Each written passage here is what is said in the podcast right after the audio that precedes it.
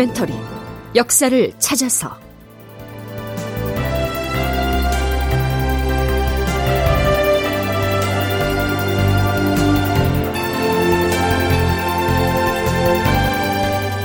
제 936편 권율은 원균에게 곤장을 쳤을까? 극본 이상락 연출 최홍준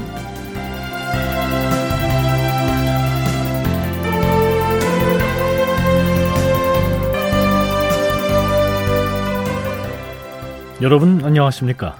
역사를 찾아서의 김석환입니다. 자, 이제부터 정유재란의 발발 과정을 탐색해 보겠는데요. 삼도수군 통제영이 있는 한산도의 상황이 과연 어떻게 돌아가고 있었는지부터 살펴보죠. 이순신이 통제사로 있을 때 수군을 지휘해서 부산 앞바다로 나아가지 않는다고 비난을 가했던 원균.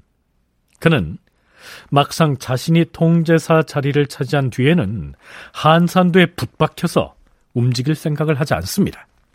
전하, 육군 정예병 30만 명을 징발하여 육지에서 먼저 안굴포와 가덕도의 외적을 공격하게 하시옵소서. 그러면 신이 수군을 이끌고 뒤따라 출동하여 외적을 섬멸할 수 있을 것이옵니다. 자, 이런 황당한 내용의 장계를 조정에 보내놓고 말이죠. 이때가 4월 중순이었는데 두 달이 지나도록 아무런 움직임이 없자 조정에서는 원균을 그대로 둬서는 안 된다 하는 여론이 비등하게 됩니다. 6월 26일에 소집된 비변사 당상회의의 모습을 살펴보겠습니다.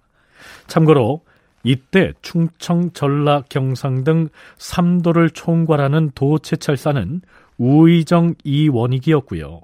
군 사령관격인 도원수는 권율이었습니다. 지금 경상도 해안 지역의 사정은 어떠한가? 우리 수군은 어찌 대비를 하고 있는 것인가? 전하, 조정의 대신인 우의정이 채찰사를 맡고 있사옵니다. 또한 채찰사의 명을 받아서 군대를 지휘할 권한을 도원수가 가지고 있사옵니다. 그런데도 수군은 여전히 움직이지 않고 있사옵니다. 더구나 지금은 전시가 아니옵니까? 이는 매우 놀라운 일이옵니다. 아니 그것이 지금 무슨 말인가? 수군 통제사 원균이 채찰사나 도원수의 명령에 따르지 않는다는 말인가? 그러하옵니다, 전하. 통제사가 명령을 따르지 아니하면 거기에 상한 법규를 적용해서 엄중한 조처를 취해야 하옵니다.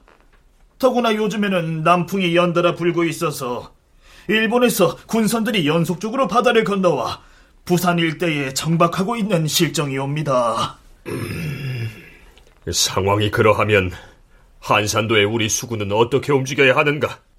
현재의 수군이 보유하고 있는 선박을 합쳐서 몇 개의 부대로 나누되 장수 배설은 경상우도의 함선들로 일개 부대를 만들고 이역기는 전라우도의 선박으로 일개 부대를 만들며 최호는 충청도의 함대로서 일개 부대를 만들고 원규는 그가 거느린 선박으로 또 일개 부대를 만든 다음 각 부대별로 교대로 해상으로 진격해야 하옵니다. 글쎄요. 남해 바다 현지의 사정을 잘 알지도 못하는 조정의 대신들이 이런저런 전략을 입에 올린들 그 실효성을 기대하기는 어려웠겠죠. 어찌됐든 선조는 원균과 관련해서 이러한 명을 내리게 됩니다. 원균의 명령 불복종 문제에 대해서는 고식적으로 하지 말고 군법을 분명하게 적용하여 처결함으로써 대사를 그르치는 일이 없게 하라. 그렇다면 원균은 이순신이 통제사 자리에 있을 때에는 부산 앞바다로 나아가지 않고 한산도에만 머물러 있다고 비난을 했으면서 막상 자신이 통제사가 된 뒤에는 왜 함대를 움직이지 않았을까요? 순천대 이욱 교수는 그 배경을 이렇게 설명합니다. 원균이 처음에는 왜 그러면은 이순신을 비난하는 장계를 올렸느냐? 그때 원균은 육군이었거든요. 그때는 병사 자리에 있었고 쉽게 말해서 통제사로서 이렇게 지휘를 하지 않은 상태에서는 자기네들이 보기에도 가장 좋은 방법은 수군과 육군이 한꺼번에 움직이지 말고 이미 일본 수군을 여러 차례 이기기만 했던 조선 수군이 있기 때문에 일본군이 오기 전에 먼 바다까지 나가가지고 거기서 먼저 차단을 하는 게 최선의 방책이죠. 겉으로 보기에는. 그러나 현실적으로는 조선 수군이 일본군을 맞서서 쭉 저 먼 바다까지 나가가지고 싸우기에는 이 판옥선의 구조가 여러모로 힘들어요. 이기기가 어렵습니다. 그러기 때문에 원균도 처음에는 이순신을 비난했다가 자기가 통제사가 보니까 안 되는 거예요.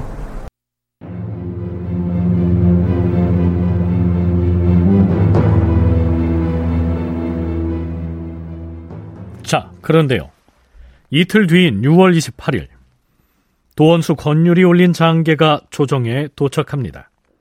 열흘 전에 작성한 그 장계에는 원균이 드디어 수군을 이끌고 한산도를 떠나 출정했었다는 얘기가 담겨 있습니다. 권율이 올린 장계의 앞부분은 이러합니다. 주상 전하, 통제사 원균은 수군 함대를 한산도에 묶어두고 있으면서 육군을 먼저 동원해서 안골보 둥지에 외적을 치라는 말만을 되풀이해야 싸웁니다.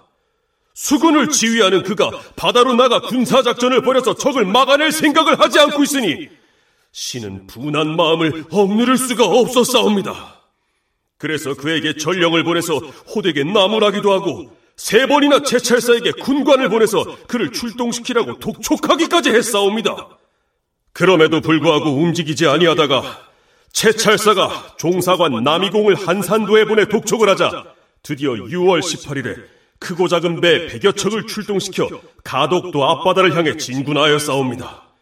어찌되었든 함대를 움직여 바다로 나아갔으니 이제부터 부산 앞바다에서 함대를 번갈아 교대하면서 시위를 하면 적들이 두려워서 함부로 공격에 나서지 못할 것이옵니다. 뿐만 아니라 해안에 주둔한 외적들은 형세가 고단해지고 군량이 떨어져서 진퇴가 궁색해질 것이오니 그때 중국군과 더불어 공격을 가하면 원균은 그동안 상부의 출전 명령에도 불구하고 한산도에서 움직일 생각을 하지 않고 있었는데요.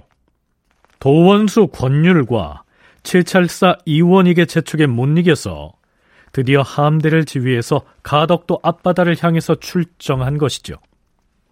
그렇다면 권율은 왜 이 시기에 원균을 닥달해서 부산 앞바다로 출동하도록 압박을 했을까? 이 점을 생각해 볼 필요가 있습니다. 유성룡의 징비록에는 이렇게 기술되어 있습니다. 이때 일본군은 다시 조선을 치기 위해서 속임수를 썼다. 소서행장의 지시를 받은 요시라가 또다시 경상 우병사 김응서를 찾아와 말했다. 병마사 나리, 이것은 매우 중요한 비밀인데 제가 비록 일본군의 장수이기는 하나 조선으로부터도 벼슬을 받은 사람인지라 특별히 알려드리는 겁니다. 가등청정이 지휘하는 외선이 여기 이 종이에 적은 바로 이 날짜에 부산 앞바다로 건너올 것입니다. 그때를 놓치지 말고 미리 나아가 있다가 공격을 하면 능히 막아낼 수 있을 것입니다. 김응선은 요시라가 일러준 그 말을 도원수 권율에게 전했고 권율은 그 말을 깊이 신뢰하였다. 또한 전에 이순신이 싸우기를 주저하다가 탄핵을 당했기 때문에 원균에게 나가 싸우라고 날마다 독촉하였다. 그렇다면 권율은 징비록에 올라 있는 것처럼 요시라의 그 말을 의심 없이 사실로 믿고 원균에게 속히 출동을 하도록 압박을 했을까요? 국방부 군사편찬연구소 김경록 선임연구원은 이렇게 얘기합니다. 도원수라고 하는 자리는 국왕의 전쟁 지도를 받아서 현장에서 총괄 지휘하는 자리입니다. 그러다 보니까 국왕의 전쟁 지도 자체는 우리가 7천량 해전의 패전으로 이어지는 아주 신속한 그리고 일본의 본진이 들어오기 전에 제압하는 것을 요구하는 이런 전쟁 지도였습니다. 그것을 듣고도 그것을 수명, 명을 수행하는 입장에서 도원수가 행할 수 있는 어떤 선택지라고 하는 것은 아주 제한적일 수밖에 없습니다. 그래서 거짓된 정보라고 하는 것을 충분히 인지를 하고 있음에도 불구하고 권율 같은 경우에는 일정하게 정치적인 판단과 군사적인 판단 이것을 한꺼번에 고려해야 되는 위치였다. 국왕인 선조를 비롯해서 중앙조정에서는 부산 앞바다로 속히 수군을 출동시켜서 대마도로부터 속속 건너오는 일본군을 차단하라 이렇게 압박을 가하고 있었기 때문에 비록 요시라가 전해준 정보가 거짓임을 알아차렸다고 해도 권율로서는 출동 명령을 내리지 않을 수 없었을 것이다. 이런 얘기입니다. 그걸 거부했다가 이순신이 어떤 고초를 당했는지를 지켜봤기 때문입니다.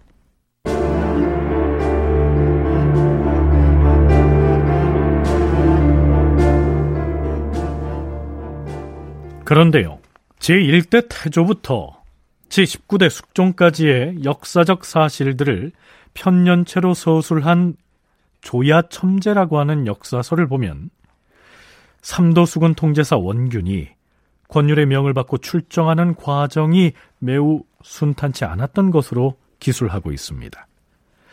참고로 초계는 경남 합천이고요.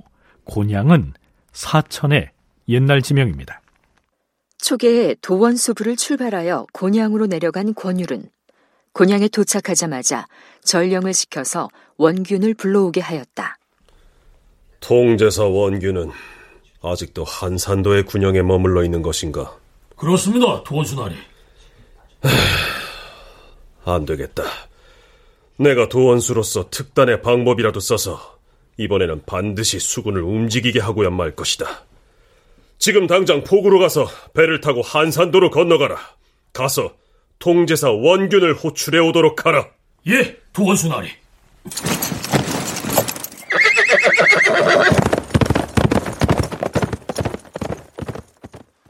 그때 한산도의 원균은 적군이 두려워서 바다에 내려갈 생각을 하지 않은 채 군막에서 머뭇거리고만 있었는데 권율의 명을 받고 달려간 전령을 따라서 곤양으로 호출되었다. 권율이 원균을 꾸짖었다. 너는 수군 통제사로서 나와 채찰사는 물론 주상전하께서도 나가 싸우기를 명했음에도 어찌하여 한산도에만 붙박여 있는 것이냐? 도원수나리, 그것은 지난번에 제가 전하께도 올린 장계도 아주 상세히 정의 육군 30만을 뽑아서 먼저 육지에서 외적을 공격하면 그 다음에야 네가 수군을 이끌고 출동하겠다는 그 맹랑한 말을 다시 꺼내는 것이냐? 지금 한산도에서 함대를 움직여 나가는 것은 여러모로 위험하고 좀... 국가에서 너에게 높은 벼슬을 내리고 대우해주는 뜻이 어디에 있다고 생각하느냐? 가만히 앉아서 부귀 영화를 누리라고 수군 통제사 자리를 준 것으로 아느냐? 여봐라! 저자를 끌어내서 곤장을 쳐라! 예? 아니, 아니, 아니, 아니, 이게 무슨 짓이야? 어, 내가 삼도수군 통제사인데 지금 나에게 곤장을 치겠다는 거죠? 멈추라 할 때까지 매우 쳐라!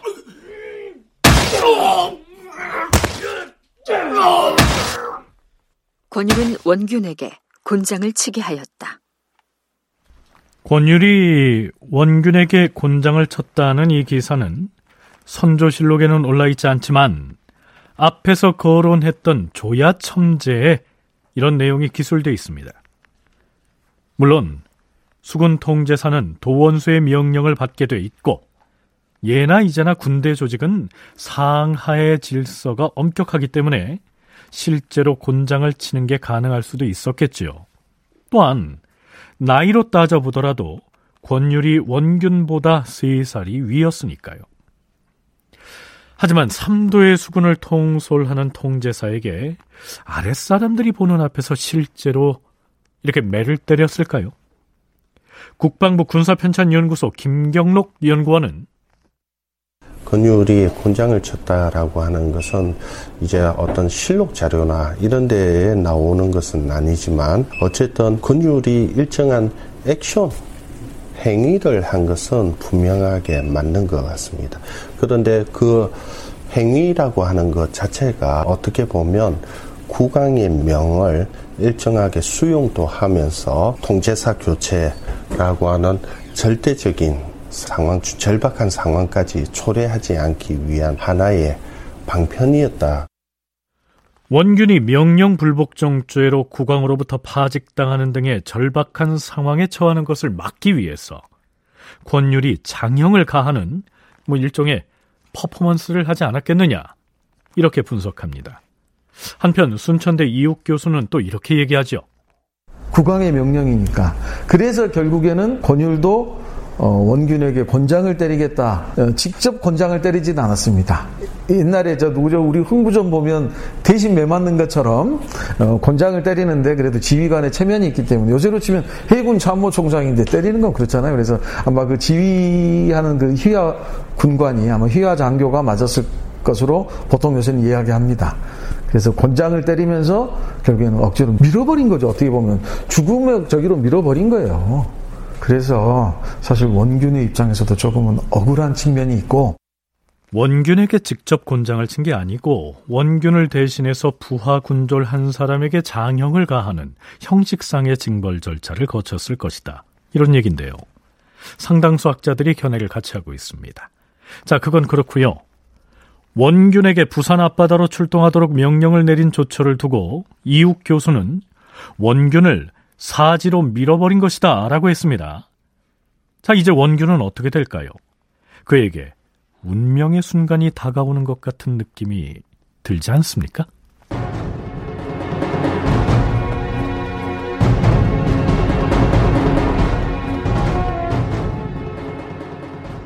곤장을 직접 맞았던 부하가 대신 맞았든 또 원소에게 호출되어 갔다가 수모를 당했으니 더구나 성정이 매우 급한 것으로 알려진 원균으로선 분기탱천했겠죠.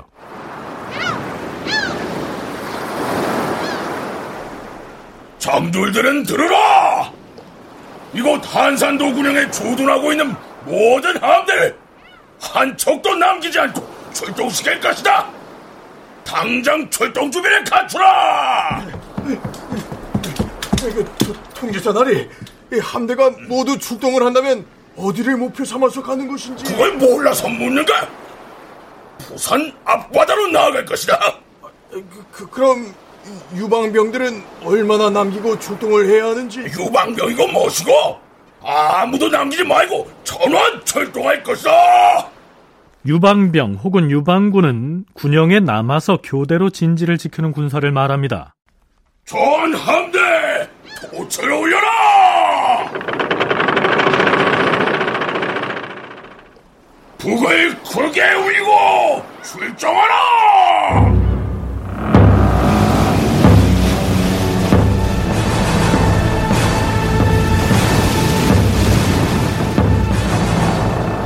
격군들은 죽을 힘을 다해서 노를 저어라!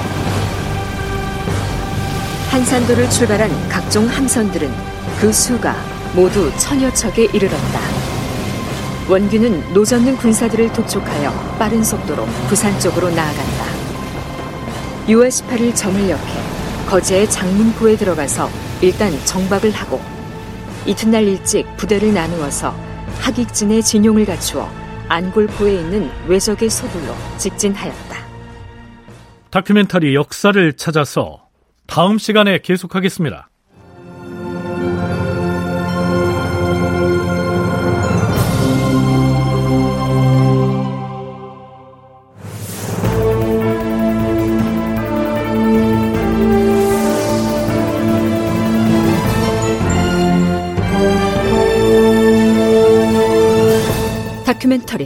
역사를 찾아서 제936편 권율은 원균에게 곤장을 쳤을까 이상락 극본 최웅준 연출로 보내드렸습니다.